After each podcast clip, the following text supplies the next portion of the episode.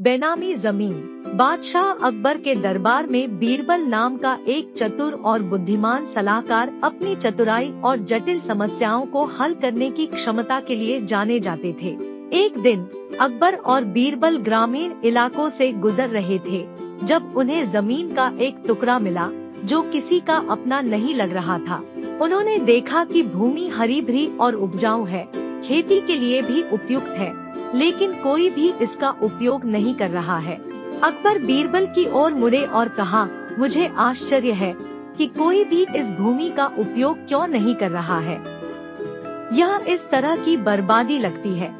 बीरबल ने उत्तर दिया, महाराज, मेरे पास एक विचार है। आइए इस भूमि को बेनामी घोषित करें और किसी को भी इसे खेती के लिए उपयोग करने की अनुमति दे दें। अकबर ने सोचा कि यह एक शानदार विचार है और भूमि को बेनामी घोषित कर दिया। जल्द ही पूरे राज्य के किसानों ने खेती के लिए भूमि का उपयोग करना शुरू कर दिया। हालाँकि एक दिन एक किसान अकबर के पास आया और उसने शिकायत की कि किसी ने बेनामी ज़मीन पर उसकी फ़सल नष्ट कर दी है। अकबर ने तुरंत बीरबल को समस्या के समाधान के लिए बुलाया।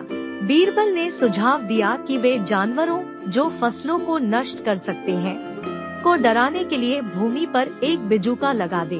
अकबर ने सोचा कि यह एक अच्छा विचार है और आदेश दिया कि ज़मीन पर एक बिजुका रखा जाए। कुछ दिनों बाद एक और किसान वही शिकायत लेकर अकबर के पास आया। उसने दावा किया कि किसी ने उस बेनामी पर उसकी फ़सल भी नष्ट कर दी थी। अकबर ने एक बार फिर समस्या के समाधान के लिए बीरबल को बुलाया। इस बार बीरबल ने सुझाव दिया कि वे जानवरों से बचाने के लिए प्रत्येक किसान की फ़सलों के चारों ओर एक छोटी बाढ़ लगा दे। अकबर सहमत हो गया और आदेश दिया कि प्रत्येक किसान की फ़सल के चारों ओर छोटी बाढ़ लगाई जाए। कुछ दिनों बाद एक और किसान अकबर के पास वही शिकायत लेकर आया। उसने दावा किया कि किसी ने बेनामी ज़मीन पर उसकी फ़सल भी नष्ट कर दी थी। अब अकबर निराश हो रहा था और उसने समस्या को हल करने के लिए एक बार फिर बीरबल को बुलाया। बीरबल ने एक पल के लिए सोचा और फिर कहा, महाराज, मेरे पास एक उपाय है। आइए इस भूमि को सबकी भूमि घोषित करें और सभी को भूमि साझा करने और इसकी सुरक्षा की ज़िम्मेदारी लेने की अनुमति दें।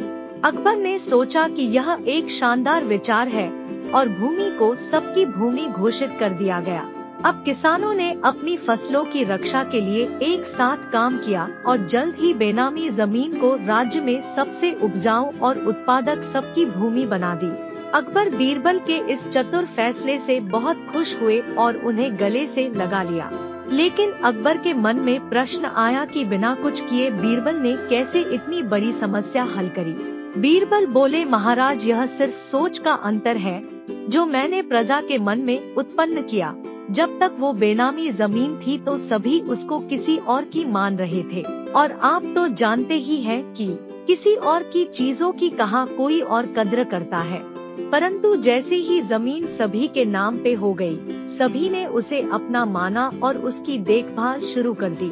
अकबर समेत पूरी प्रजा को अब ये बात समझ आई कि राज्य भी उन्हीं का है और उन्हें राज्य के संसाधनों की भी रक्षा उसी तरह करनी चाहिए जैसे वो अपने संसाधनों की करते हैं। कहानी का नैतिक उपदेश यह है कि कभी कभी एक साथ काम करने और संसाधनों को साझा करने से सबसे अधिक फलदायी परिणाम प्राप्त हो सकते हैं।